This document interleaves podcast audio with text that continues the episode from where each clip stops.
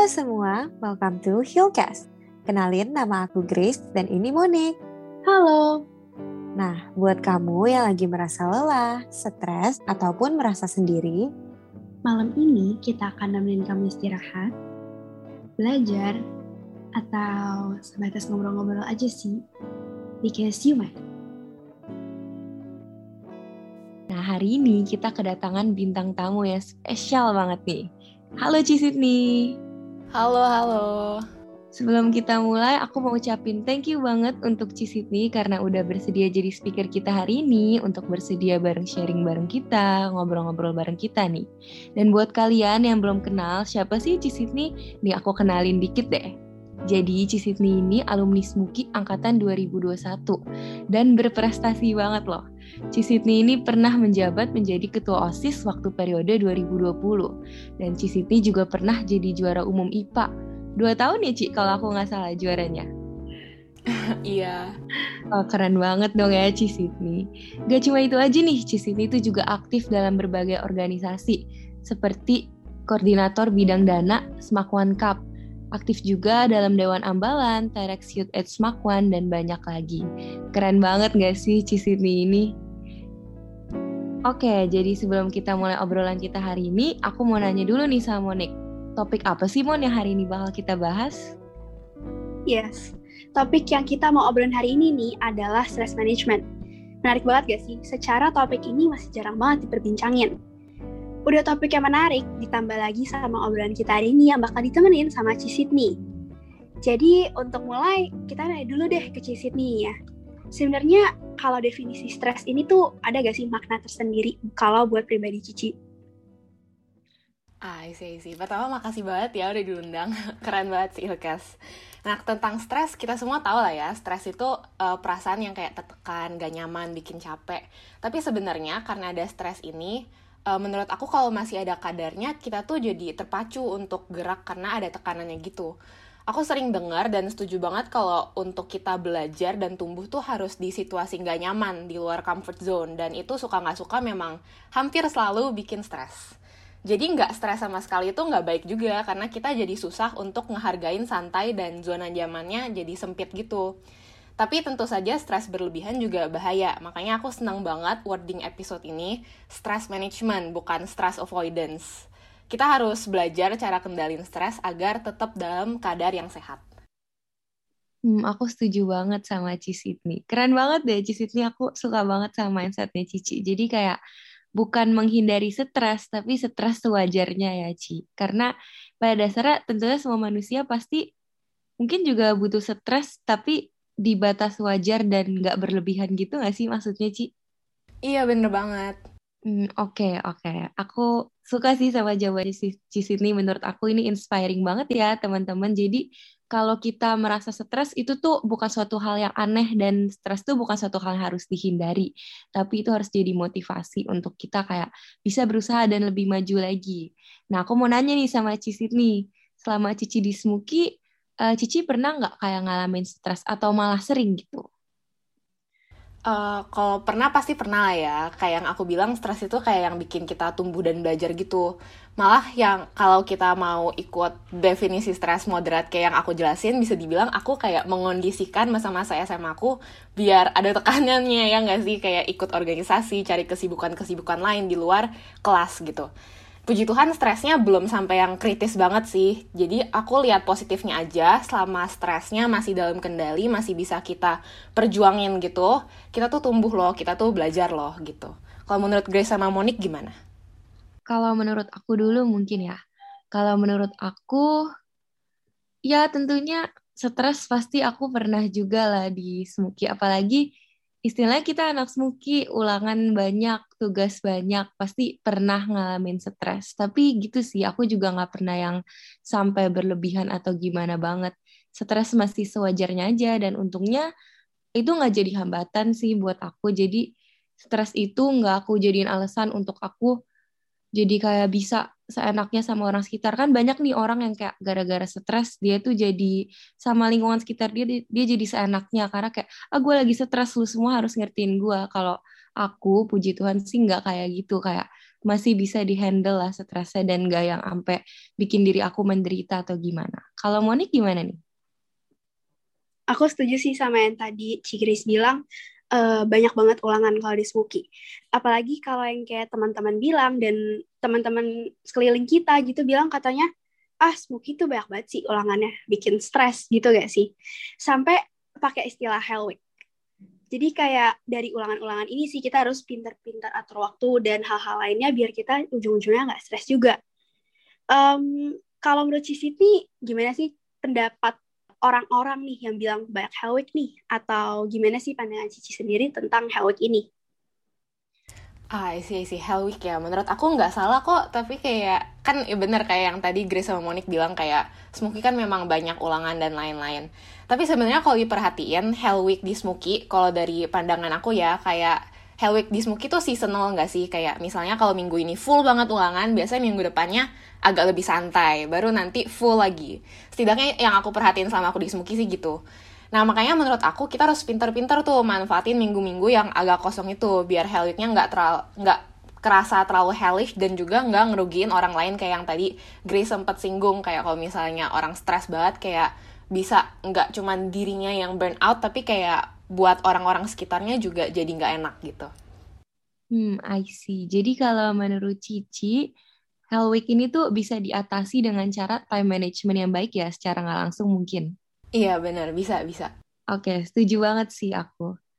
Menurut aku juga ya sama ya, mirip-mirip sama jawaban Cici ya. Kalau Hell Week emang nggak salah sih kalau orang-orang berasumsi di Smoky itu banyak Hell Week sebenarnya aku juga sadar sih ya kalau misalkan di Smook itu ada minggu santainya tapi ada minggu-minggu sibuknya juga jadi sebenarnya nggak setiap hari banget kita sibuk karena mungkin dalam sebulan dua minggu kita sibuk ulangan tapi dua minggu lagi tuh agak santai mungkin adalah ulangan satu gitu tapi ya nggak hell week setiap bulan empat kali lah mungkin gitu ya istilahnya aku mau nanya nih sama Cisit kalau di Smoky nih mungkin banyak ya orang-orang yang kadang tuh terlalu ngejar nilai banget. Apalagi di Smoky itu nilai itu penting banget. Tapi kadang ada orang yang mistaken gitu nih. Jadi dari lingkungan dia yang di Smoky yang terlalu fokus sama nilai, dia tuh jadi mikir kayak kalau nilai itu segalanya dan tentunya kayak dia nggak perlu aktif dalam organisasi seperti join osis, join panitia cup, dia tuh nggak perlu as long nilai dia kayak bagus, sempurna 100 semua gitu. Jadi bisa dibilang dia tuh terlalu fokus sama nilai. Kalau pandangan Cici nih buat orang-orang yang terlalu fokus sama nilai, gimana tuh menurut Cici? Ah, menurut aku sayang banget ya, karena kayak Smoky tuh banyak banget kayak organisasi dan kesempatan untuk berkarya di bidang non-akademisnya juga yang di luar nilai gitu. Jadi yang jelas menurutku belajar itu nggak bakal cukup ya kalau dari dalam kelas doang. Karena kalau dalam kelas paling belajar apa sih? Fisika, belajar uh, rumus, belajar konsep konsep-konsep gitu. Uh, jadi kalau misalnya ada teman-teman yang kayak fokus nilai doang, toh kayak saranku pastinya coba explore. Karena banyak banget yang bisa didapat dari organisasi, klub, lomba, atau bahkan sekedar menekuni hobi atau kayak mempelajari skill tertentu secara mandiri. Soalnya kan sekarang juga kita lagi online gini banyak banget tahu kayak bisa cari sendiri online gitu kayak course uh, buat coding misalnya atau kayak mau belajar jahit atau kayak apalah apa pun yang kamu suka. Nah ini tuh hal-hal yang sering kali nggak bisa didapetin dari kelas-kelas biasa di sekolah. Nah hubungannya ke stres orang-orang yang gak mau ikut organisasi atau aktivitas lain yang alasannya takut keteteran atau kayak sekolah aja stres. Jujur aku nggak bisa bilang harus banget maksain diri kayak karena kayak batas stres orang-orang kan beda-beda. Tapi aku cuma mau share kalau banyak orang termasuk aku yang justru dengan aktif banyak organisasi gitu jadi punya jeda karena kerjaannya kayak nggak belajar mulu. Jadi nggak jenuh gitu karena ketemu teman-teman baru ngejar hal-hal baru di organisasi dan lain-lain siapa tahu kamu malah nggak terlalu stres karena ketemu teman-teman se sefrekuensi yang jadi support system yang lebih nyambung kalau misalnya ikut organisasi. Jadi dicoba aja. Baik lagi menurutku sebaiknya explore dan tekunin media pengembangan diri selain nilai. Nggak harus organisasi, lomba, hobi juga bisa kok. Ah uh, ya sih, aku ngerti sih. Jadi kayak emang selain kita harus ngejar nilai, maksudnya ya apalagi kita di Smoky gitu, nilai tergolong penting. Eh, kita juga harus cari pengalaman karena ya penting lah karena hal-hal kecil kayak koordinasi, terus cara kita komunikasi juga sama orang lain tuh penting banget gak sih, Ci? Iya, bener banget. Nah, tapi kalau kayak gitu kita harus pinter-pinter dong maintain nilai nih biar tetap bagus. Terus kita juga bisa ambil aktif. Kalau Cisit nih gimana sih cara jaga nilai yang bagus nih dan terus seimbang sampai kayak tadi Grace sudah bilang di awal juara umum padahal sampai kerja jurusan panitia, OSIS, lomba gitu. Ah, betul. Oke, kayak yang aku udah singgung di pertanyaan sebelumnya, organisasi itu jangan dipandang jadi beban ya. Malah karena kayak kadang organisasi itu jadi kayak pelarian gitu, jadi kayak breaknya gitu. Untuk ini penting banget sih menurutku untuk jawab kenapa mau masuk organisasi atau kayak kenapa mau tekunin aktivitas tertentu jawaban pertanyaan ini bukan sekedar biar lolos tahap wawancara aja, tapi pertanyaan ini tuh ditanya untuk trigger refleksi gitu, trigger munculnya motivasi yang nantinya jadi bensin selama kerja di organisasi atau kepanitiaan itu, yang bikin semangat dan mau korbanin hal-hal lain demi tugas-tugas sehingga kita ya juga berkembang. Dulu aku ngobrol sama temenku Jocelyn Darmawan, dia wakil ketua OSIS tahun 2019, dan aku setuju banget sama pemikiran dia kalau OSIS itu tempat kita bisa bikin perubahan yang berarti. Aku percaya kita bisa bikin masa-masa SMA teman-teman lebih worth living. Idealis banget sih. Tapi jadinya kalaupun kerjaannya memusingkan, nggak kerasa beban. Karena kita tahu apa yang mau kita kejar lewat organisasi itu uh, worth, worth it gitu. Dengan mindset itu, jadi lebih ringan juga untuk fokus belajar di samping organisasi sama belajar juga perlu dicari why-nya. Kayak kenapa mau uh, dapat nilai bagus. Karena menurut aku nilai itu bonus ya idealnya. Why-nya kita tuh uh, kita mau belajar sebaik-baiknya mumpung dikasih fasilitas di Smuki karena lebih baik jadi orang terpelajar kan daripada enggak. Filosofinya gitu. Uh, kalau praktisnya sih time management aja. Bener banget kata Cisit sih. Dan kadang aku coba terapin itu di diri aku sendiri juga. Jadi jangan dijadiin beban ya organisasi. Contohnya aku dan Moni kan kayak kita jadi moderator ini juga tergolong kayak kita udah masuk suatu organisasi ya. Tapi aku dan Monik nggak jadiin ini suatu hal yang beban nih tentunya kayak Hillcast ini karena kita emang suka moderate gitu, kita suka ngobrol bareng gitu, tentunya nggak jadi beban ya nggak sih Wan kalau di kamu ngerasa gitu juga nggak sih? Iya, malah jadi yang kayak kalau misalnya ada jenuh nih belajar, ya udah deh kita lihat Hillcast aja. Kan kita bisa ngobrol-ngobrol juga di sini, bisa cari pengalaman-pengalaman baru juga. Nah, maka dari itu aku bilang kayak kalau menurut aku emang organisasi tuh nggak boleh dijadiin beban sih. Bener kata Cisit nih, harus bisa dibilang jadi pelarian juga ya. Kayak misalkan kita yang udah jenuh, and then kita jadi ngerjain tugas dari kegiatan organisasi kita itu Bener banget sih, makanya aku setuju banget sama jawaban Cisitni. Oke, Cisitni kan aktif banget nih ya tentunya di Smuki dan juga nilainya tetap bagus loh walaupun aktif gitu dan itu keren banget menurut aku. Tentunya tadi Cisitni juga udah bilang Cisitni pernah ngalamin stres di Smuki dan sebenarnya Cisitni udah sempet nyinggung sih kalau nggak pernah yang sampai gimana banget gitu.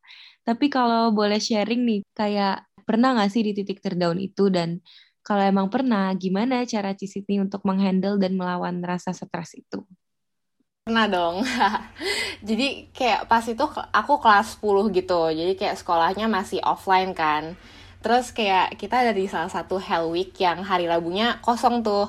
Eh, nggak e, ada ulangan menurut catatan kita. Santai dong, Nah, pas itu kelasku tuh baru selesai istirahat dan pelajaran selanjutnya tiba-tiba kita ulangan.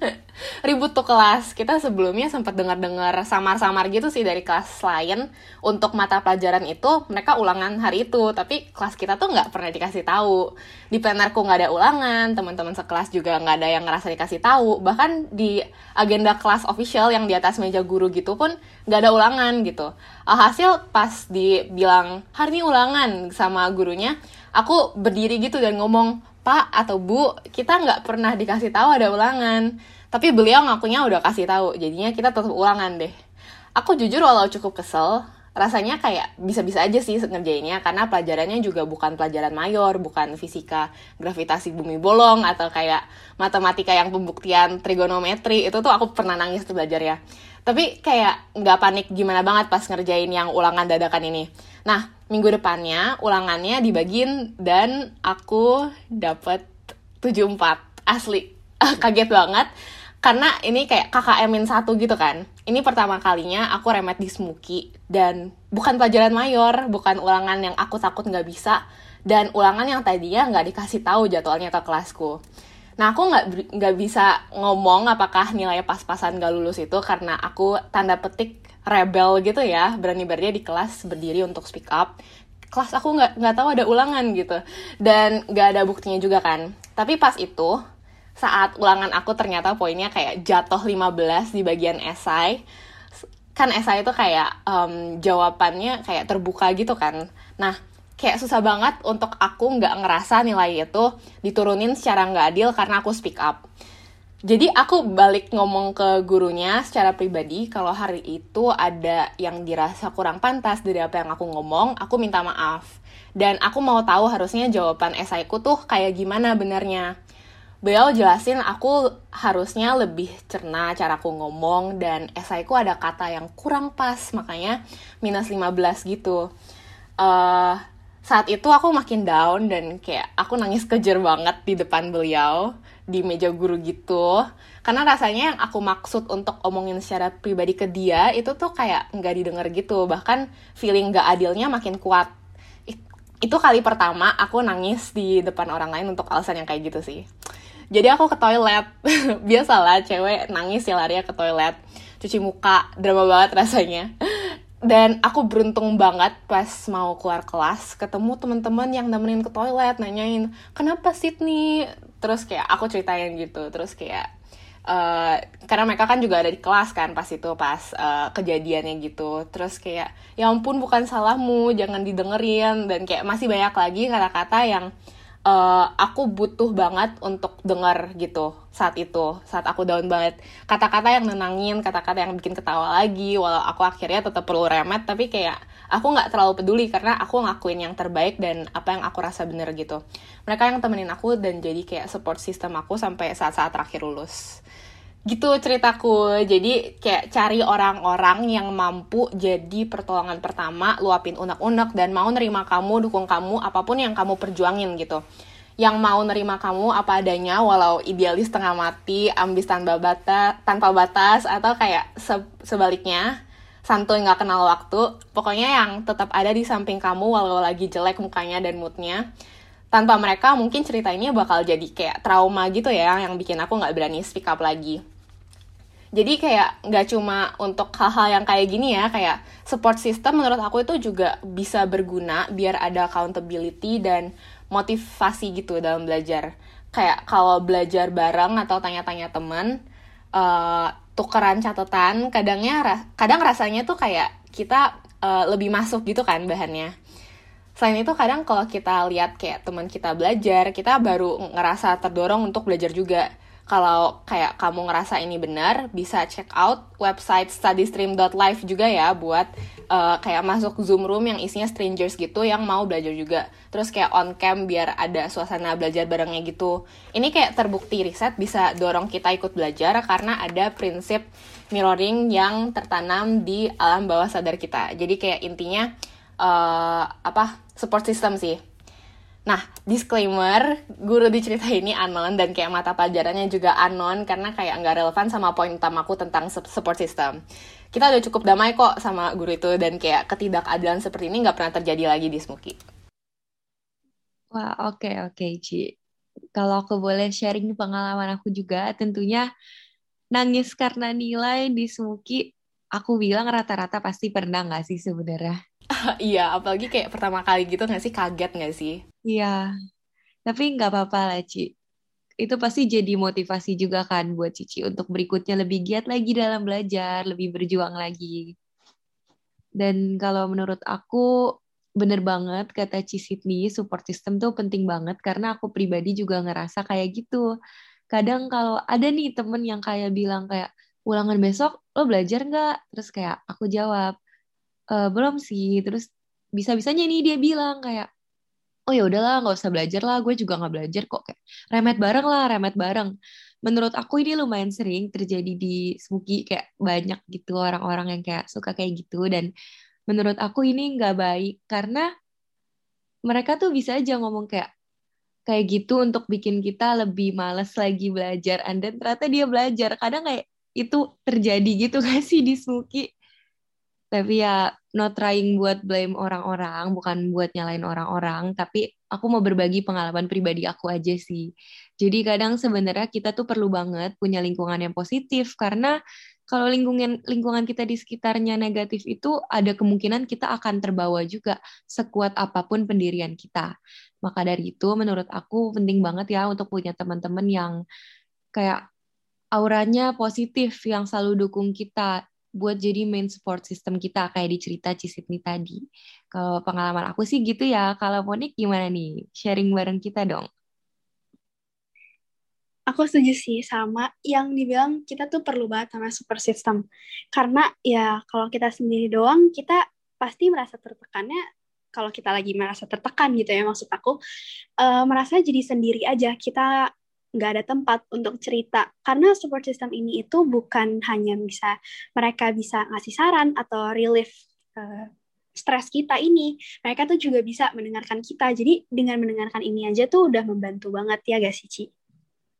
Iya bener banget. Aku senang banget dengar kalian kayak uh, ada insight tentang support system baik yang positif atau negatif dan kayak bener banget kayak kata Grace tadi uh, apa kalau misalnya negatif itu malah kayak bisa berbalik ke kita sih jadi harus pinter-pinter uh, ada di kayak support system yang uh, cocok buat masing-masing pribadi yang klop dan kayak uh, dorong untuk berkembang secara positif gitu. Nah, selain support system, ada nggak sih kayak hal-hal lain yang misalnya Cici sendiri lakuin nih? Misalnya ada kan yang namanya istilah me time ini. Kalau me time, penting nggak sih ada kita lawangin waktu ini khusus me time? Kita kayak set aside dulu deh kerjaan lain, terus nanti baru kita lanjutin abis kita lakuin me time ini. Oh, wajar banget dong. Tentu saja me time itu penting banget. Jangan fokus ke, ke, ke kesibukan doang, karena kayak nanti burn out gitu loh. Jadi kayak burn out itu kondisi jadi nggak ada motivasi rasanya nggak mau ngapa-ngapain dan kayak penyebab utamanya ya karena kurang istirahat kurang me time kurang hiburan gitu. Pasti kayak yang di harusnya pernah ngerasain lah ya.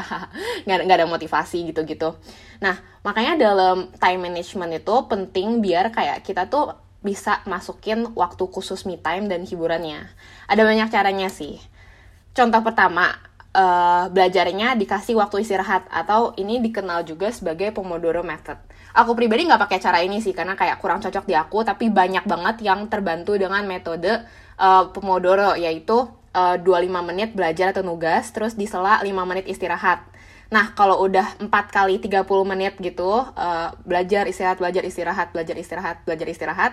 Nah, uh, nanti istirahat panjang tuh, kayak 30 menit misalnya. Nah, ini menekankan fokus kita, jadi kayak kita tetap fokus. Nah, di istirahat panjang itu kayak bisa diisi hiburan, nonton, atau baca buku, atau ngobrol, terserah gitu. Contoh kedua, kalau tadi me time-nya itu dalam bentuk pola diselipin ke dalam belajar gitu, bisa juga di dalam satu hari itu kayak didedikasiin jam tertentu untuk downtime atau kayak me time gitu biasa kalau aku sebelum tidur sih kayak 30 menit atau satu jam menjelang mau tidur tuh kayak mulai me time. Biasanya diisi baca buku atau baca webtoon kalau aku. Nah uh, itu contoh kedua. Contoh ketiga kalau tadi di dalam satu hari bisa juga kayak di dalam satu minggu dedikasiin hari tertentu untuk me time. Misalnya di hari minggu atau weekend gitu kayak nggak kerja ataupun belajar. Jujur yang ini rada susah sih praktisnya apalagi kalau kayak jelang Halloween dan lain-lain gitu ya tapi kalau memungkinkan dan apalagi kalau dirasa butuh, it's okay kok untuk kayak ambil satu hari full jadi break. Nah, terakhir kalau misalnya kayak udah ngerasanya kayak mumet banget, uh, disconnect. Kayak cara untuk me time tuh kayak disconnect kayak minta cuti. Kalau misalnya kayak uh, burnoutnya gara-gara banyak banget nih tugas organisasi dan lain-lain. Uh, terus kayak rasanya kayak bener-bener um, bisa lanjutin lagi gitu. Kayak coba minta kayak dalam tanda kutip cuti gitu dari organisasi. Kayak uh, uh, hi sorry uh, tiga hari ini misalnya go off dulu ya karena kayak uh, apa kayak lagi pusing dan lain-lain gitu. Terus kayak bikin kesepakatan baru sama teman-teman organisasi atau juga bisa juga uh, teman-teman kerja kelompok yang kayak uh, terkait dengan apa yang kamu lagi kerjain gitu.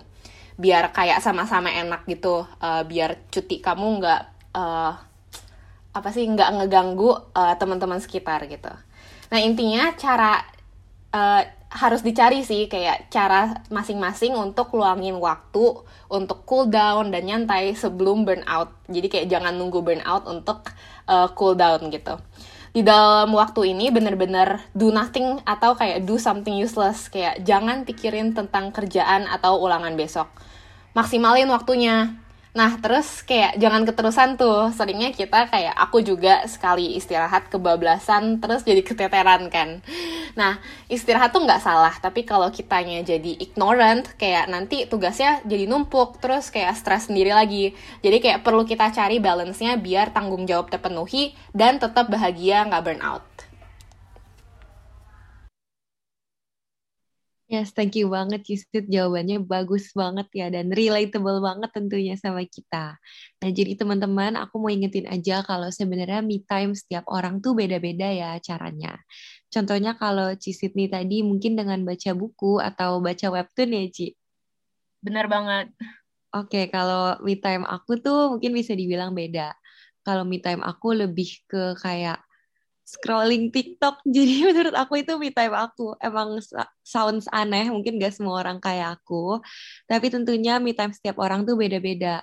Mungkin karena Cisit nih suka baca webtoon, aku me time nonton TikTok atau sebagainya.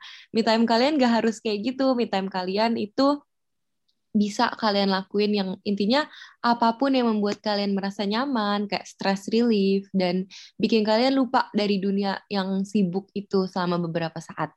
Tapi sekali lagi aku ingetin kalau me time itu boleh dalam batas wajar dan masih tahu diri ya istilahnya. Jangan keterusan. Kalau keterusan mah nanti tugasnya semua keteteran kayak tadi Cisini udah bilang. Jadi me time itu tetap perlu tapi dalam batas yang kayak emang masih wajar gitu ya teman-teman. Oke, okay, next aku mau nanya nih sama Cici nih.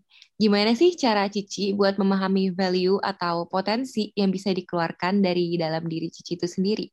Karena kan di sekitar kita banyak nih orang yang belum tahu value-nya dia, belum tahu kayak potensi dia dan gimana potensi itu bisa dia keluarkan gitu aku cerita dikit ya mungkin. Dulu pas SMP tuh kayak aku nggak pernah debat bahasa Inggris. Tapi kayak pas di Smoky aku masuk IDS terus kayak awal-awal ikut lomba juga boro-boro menang. Kayak lolos penyisihan aja nggak. Padahal kayak uh, latihan sampai rada gelap gitu di kantin Smoky dulu. Tapi kayak abis dijalanin ternyata pikiran aku berkembang banyak dan aku seneng banget ngoceh di IDS gitu dulu pas SMP aku juga nggak pernah tuh jadi panit dana usul terus kayak urus sponsorship. Tapi aku pengen jadi aku daftar.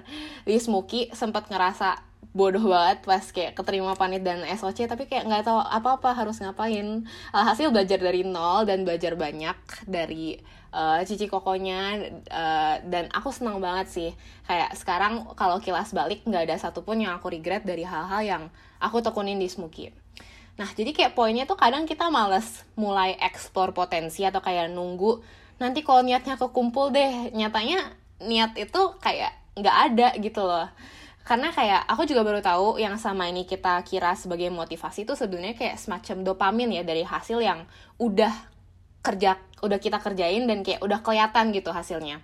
Makanya sebelum mulai tuh ya nggak bakal ada dorongannya sering kalau kita nugas susah banget kan buat mulai dan perjuangin bagian rumitnya. Tapi kayak sekali mulai tuh lanjutinnya lebih gampang ya kan? Sama halnya dengan ekspor potensi. Kayak di Smoky banyak banget pilihannya dari seni kayak sere, first monograph mask terus kayak fotografi videografi kayak shutter olahraga ada kriza dan kayak banyak banget pilihan ekskur yang aku nggak ingat satu-satu sampai ke yang lebih akademis dan ilmiah kayak OSN atau IDS atau MUN uh, mulai aja dulu pokoknya mulai terus kayak coba put in effort maksimal. Jangan setengah-setengah ya karena kayak kita nggak pernah tahu cocoknya di mana dan kayak itu nggak bakal kelihatan kalau misalnya nggak dikasih effort maksimal. Jadi poin pertama aku mumpung SMA nyebur aja dulu dan ngasih uh, kasih effort maksimal next dulu pas SMP aku tuh sempet ikut olimpiade matematika, gitu. Walau kayak baru sampai tingkat provinsi bukan DKI Jakarta juga pas itu. Aku suka matematika ini aneh banget tapi aku suka dan kayak jadi di Smoky sempet coba ikut science club mat. Tapi susah banget rasanya aku otak udang. Terus kayak aku itu juga tengah uh, explore organisasi dan aktivitas lain ya makanya aku bahkan mutusin untuk nggak ikut tes ke science club jenjang mat Alasannya, abis nyebur, aku tuh nggak ngerasa ini hal yang mau aku kejar selama SMA karena kayak lebih senang di organisasi dan lain-lain. Jadi poin kedua aku, kalaupun ujung-ujungnya nggak cocok, jadinya kita tuh lebih tahu dengan apa yang kita senengin kalau nyebur. Jadi kayak bener-bener harus ceburin diri, diri dulu ke apa yang kamu mau coba ekspor. Kesimpulannya, menurut aku eksplorasi diri itu kayak walau kadang harus keluar dari zona nyaman dan stres-stres dikit, penting banget sih karena kayak abis SMA kayak milih jurusan kuliah makin sempit gitu kan udah bukan cuma IPA sama IPS nah hal-hal yang kayak pernah dieksplor itu bisa jadi hint gitu uh, personal fit kita tuh lebih ke jurusan yang kayak gimana. Dan ujung-ujungnya bisa lebih bahagia dong kalau misalnya kita bisa tekunin apa yang cocok buat kita juga bisa kasih impact yang lebih kalau kita ngelakuin bidang yang uh, kita bisa uh, lakuin dengan maksimal gitu Berarti Cisitni ini banyak banget ya ikut-ikut hal lain karena ya selagi lagi SMA kenapa kita nggak ekspor aja siapa tahu ujung-ujungnya suka dan itu adalah hal yang kita minati ke depannya. Terus kadang nih ya kalau misalnya kita ikut organisasi kayak yang tadi Cisitni bilang nyebur aja itu tuh kadang kita hilang motivasi nggak sih? Jadi ntar malah ujung-ujungnya males atau kayak ah udah deh ntar aja ntar aja. Kalau Cisitni gimana sih cara biar keep uh, tetap semangat dan motivasinya ini tuh terus bangkit sampai bisa ke titik sekeren ini dan sehebat ini. Ya ampun, aku belum hebat ya, masih jauh. Tapi kayak yang pasti menurut aku motivasi kayak bisa ngebantu banget sih kalau kayak di awal-awal SMA motivasi aku tuh kayak biar waktu aku lulus dan kayak lihat balik nggak ada yang disesali dari masa-masa SMA makanya sejak awal bisa dibilang aku tuh agak maruk tuh ya kayak mau nyobain banyak banget hal. Sampai kelas 12 awal pun aku iseng banget mau coba ekskur MUN padahal kayak udah kelas 12 gitu kan. Menurut aku untuk masa SMA eksplorasi diri itu kayak motivasi yang cukup oke okay sih. Tapi itu motivasi jangka pendek ya nggak nggak pendek kayak moderat gitu karena kayak tiga tahun doang kalau sekarang karena aku OTW masuk FK gitu kayak motivasiku jadi dokter yang kayak bisa jadi positive deviant gitu, nggak biasa-biasa aja. Aku pernah baca kayak buku Atul Gawande yang judulnya Better dan kayak setuju banget kata dia bahwa untuk beberapa hal seperti kayak kekayaan atau kecantikan kita nggak apa-apa dengan jadi biasa-biasa aja. Tapi kalau udah menyangkut kayak masa depan dan kehidupan seperti keamanan kita, pendidikan kita, kesehatan kita, kita nggak terima dong kalau ditanganin sama polisi atau dokter yang biasa-biasa aja. Makanya aku percaya sekarang aku harus belajar dan kerja keras banget, pursue apa pun itu upayanya yang kayak bisa memperbesar kemungkinan aku lebih becus sebagai dokter di kemudian hari gitu. Masih lama sih. Uh, nah, jadi kayak bottom line, motivasi tiap orang beda-beda saranku cari motivasi yang bener-bener kamu banget. Bener-bener kamu pegang teguh dan kayak kamu pengenin dan bisa kamu kontrol. Uh, terus kayak ini by the way motivasi itu kayak nggak harus jangka panjang banget ya. Kayak bisa juga jangka pendek kayak oke okay, gue harus kerjain PR ini supaya nanti kalau udah selesai gue bisa uh, makan es krim misalnya. Atau kayak uh, nonton TV atau kayak nonton Netflix gitu. Kayak itu jangka pendek dan uh, mungkin lebih applicable buat banyak orang. Nah dan kayak pastiin itu motivasi yang bisa kamu kontrol. Contoh yang kayak susah dikontrol itu kayak motivasi yang uh, mau masuk kuliah di univ tertentu. Menurut aku ini valid banget motivasinya, tapi kayak jangan dijadiin motivasi end goal banget karena penerimaan kuliah itu kan banyak banget ya faktor eksternalnya. Nanti kalau life happens terus kayak nggak dapet jadinya demotivasi jadinya stres kasihan kamunya jadi kayak mungkin motivasinya mending difokusin ke pengembangan diri atau target yang benevolent gitu yang kayak bisa jadi impact bagi orang banyak yang penting itu hal yang kamu senengin sih Hmm, oke, okay, oke. Okay. Sebenarnya ngobrol bareng Cisit dan Monik dari tadi tuh bikin aku bertanya-tanya ya dalam otak dan bisa dibilang aku pengen banget nanya satu pertanyaan ini dan dari tadi udah pengen aku tanyain sebenarnya. Nah, uh, tadi kan kita sempat nyinggung soal me time, motivasi, nilai, dan semua udah kita bahas ya. Uh, tadi juga Cisit udah bagi tips ya buat kayak gimana cara kita kelola biar me time-nya nggak berlebihan. Tapi sebenarnya aku tuh pengen banget nanya kalau dari Cisit nih sendiri tuh gimana cara Cici ngatur waktu, terutama selama di Smoky ini biar kayak hiburan tetap ada, me time tetap ada, dan tentunya sekolah juga nggak ketinggalan karena aku penasaran banget ya gimana sih sehebat Cisitni ini ngatur waktunya karena aku sendiri kalau untuk time management jujur kadang masih berantakan. Jadi pengen nanya aja sih Ci, mungkin boleh sharing buat bareng-bareng gitu.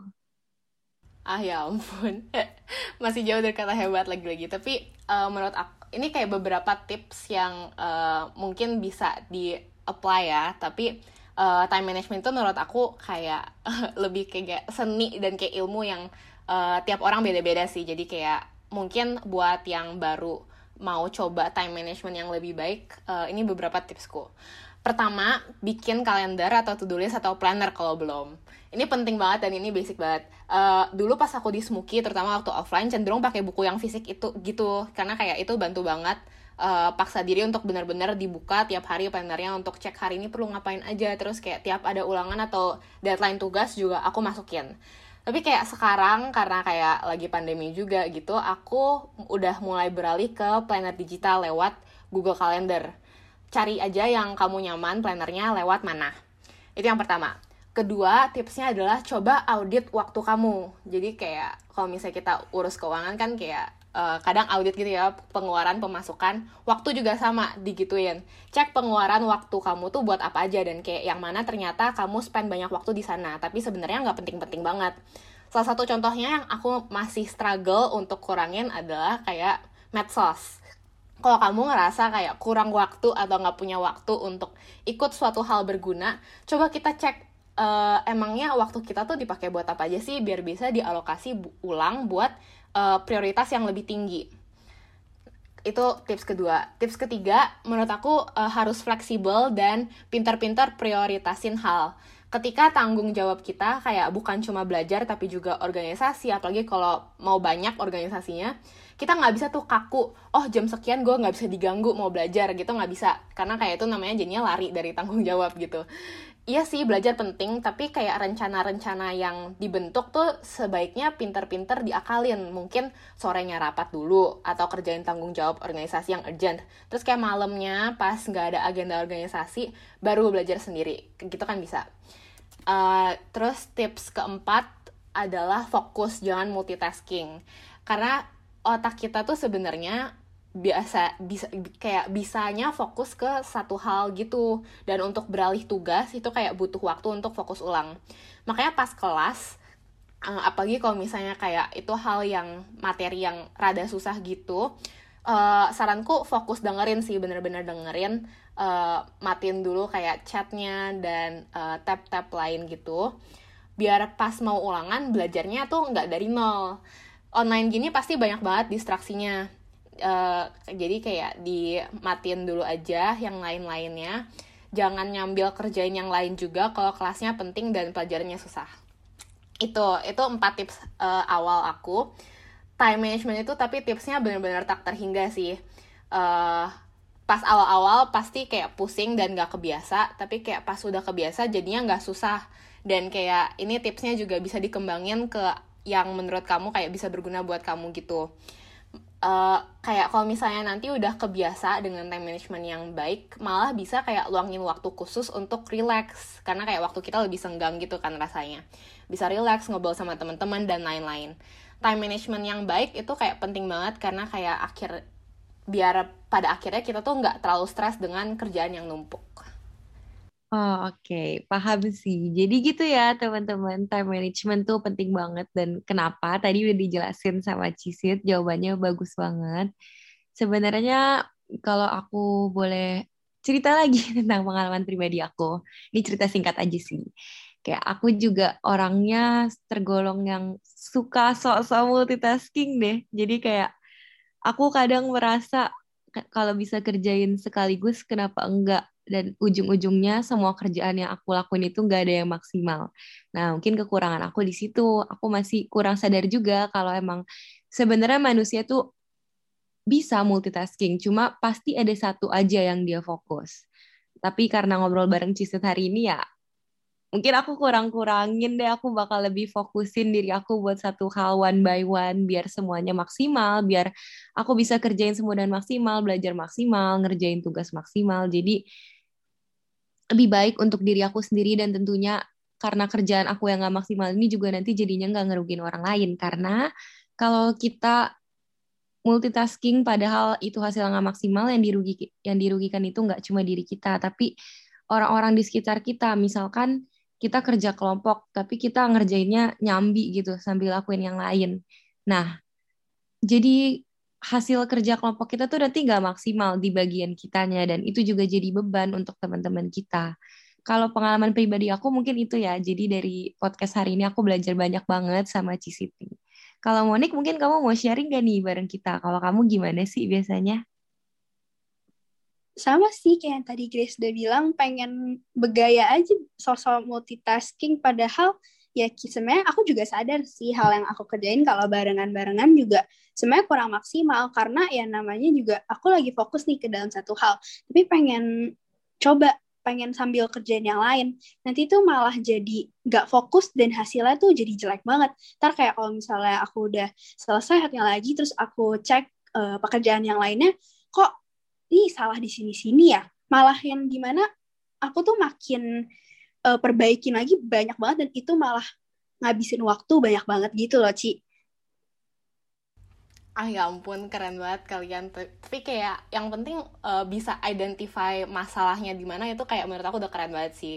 Pasti uh, nanti bisa uh, kayak membentuk kayak gaya time management yang lebih baik lagi gitu. Aku juga sebenarnya jujur masih struggle sih dengan yang tentang multitasking gitu karena kayak intuisi kita kan kayak uh, ya ampun ini kayak masa gue cuma ngerjain ini gitu kan. Tapi uh, iya ternyata kayak kurang maksimal kalau begitu.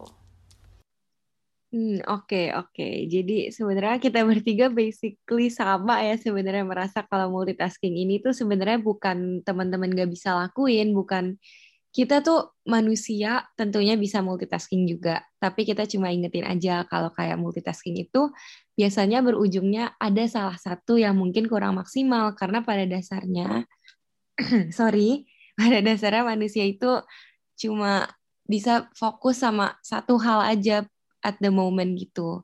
Kalau menurut aku gitu. Nah, kalau dari Cisiti sendiri, ada nggak sih tips buat adik kelas Cici di Smuki? Dan contohnya aku dan Monik yang kita tentunya masih berjuang di Smuki. Oh, ya ampun. Ini kayak tips general aja ya. Uh, yang pertama, jangan banding-bandingin diri sama orang lain.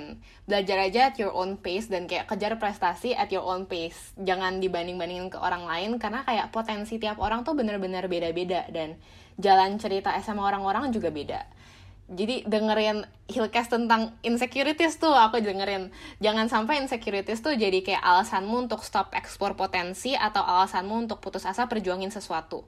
Yang penting diri kamu sendiri tuh tetap berkembang dan belajar sih menurut aku. Itu yang pertama. Kedua uh, jadi orang baik. Smoky berat tapi kayak kalau bisa dibikin ringan untuk teman-temanmu kenapa enggak gitu apalagi setelah bantu orang terbukti pikiran kita tuh kayak lebih jernih dan bahagia. Coba deh kalau bisa lebih ekstra, uh, lebih ekstra lagi effortnya untuk kayak misalnya bantuin teman belajar atau kayak kirim makanan atau kayak sekedar semangatin yang lagi sedih. Di waktu-waktu putus asa tuh kadang budaya eh, untuk be nice, untuk jadi orang baik tuh kayak satu-satunya yang bisa dipegang jadi sinar harapan. Karena kayak bener-bener jadi lebih semangat sekolah jangan uh, oke okay, itu yang kedua yang ketiga jangan pernah takut nanya ke guru di kelas, ke teman belajar, ke alumni, ke kakak kelas, ke adik kelas, ke siapa pun. Atau kayak juga untuk seek help kalau misalnya kamu uh, misalnya uh, kondisi mentalnya lagi kurang oke. Okay. Kadang mereka tuh yang bakal jadi resource terbaik gitu untuk kamu belajar atau kayak cari tahu tentang sesuatu. Kadang ada hal yang memang gak bisa dicari ke internet doang gitu loh aku pribadi kebantu banget dengan ngobrol-ngobrol sama banyak kakak kelas atau alumni. Jadi kayak kalau kamu uh, pengen tanya tentang sesuatu sebaiknya coba tanya aja. Uh, kayak kalau misalnya itu suatu hal yang kamu curious dan kayak orang ini kira-kira paling cocok untuk jawab hal itu. Tanya-tanya aku juga boleh banget by the way. Itu sih tiga tips aku.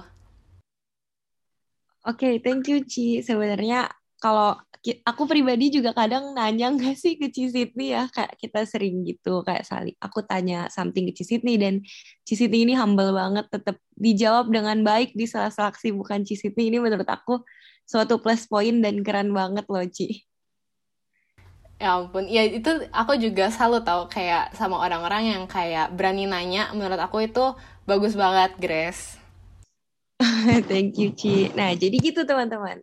Buat kita, aku tuh dulu pernah dapet satu kalimat yang dari guru kelas 10 aku, dia wali kelas aku dulu waktu kelas 10, baik banget orangnya. Dan dia pernah ngomong, jangan malu jadi orang baik. Menurut aku ini relate banget karena kadang untuk kita mau jadi orang baik tuh kita takut, kita malu karena orang-orang di sekitar kita mungkin bisa ngejudge kita atau apa, tapi kata-kata dari guru aku ini benar-benar memotivasi kayak kita nggak boleh malu untuk jadi yang baik di antara lingkungan kita di tengah di tengah lingkungan kita dan nggak salah untuk kita jadi orang baik kayak yang tadi Cisit udah bilang juga kirim-kirim makanan itu juga kita nggak tahu hal kecil yang kita lakuin itu maybe udah bisa bikin hidup orang lain jadi kayak jauh lebih bahagia. Kita udah bisa bikin hari dia yang tadinya mungkin lagi sedih atau apa karena kita show a little attention, dia tuh jadi bisa bahagia banget, jadi senang dan dia tuh merasa kayak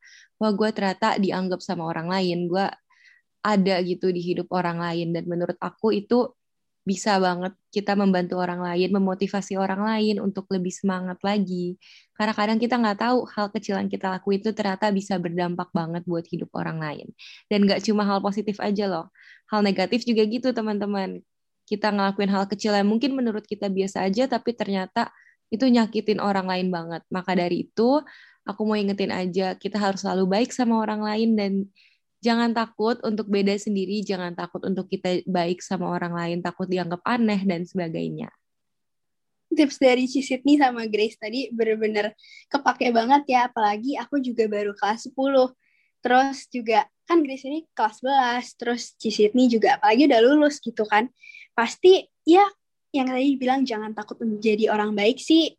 Relate banget karena kadang tuh kita takut deh untuk laku-lakuin hal uh, yang ah terlalu baik deh kayaknya nanti gue direndahin gitu gak sih?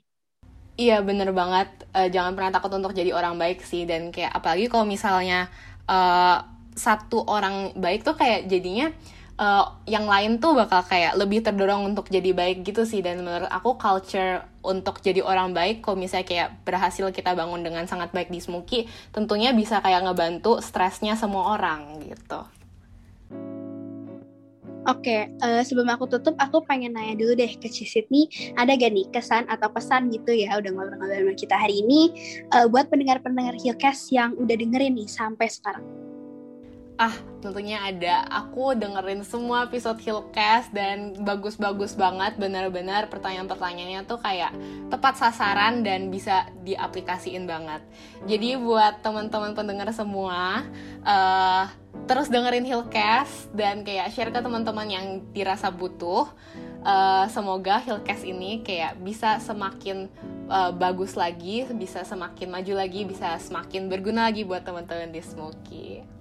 Oke, okay, thank you banget buat Cisitni sekali lagi karena udah pengen ngobrol-ngobrol sama kita hari ini.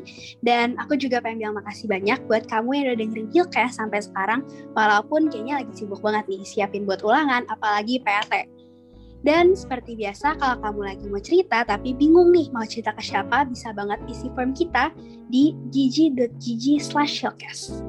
Yang terakhir aku juga mau ingetin, jangan lupa untuk follow OneCast di Spotify biar kamu nggak ketinggalan sama Hillcast-Hillcast berikutnya.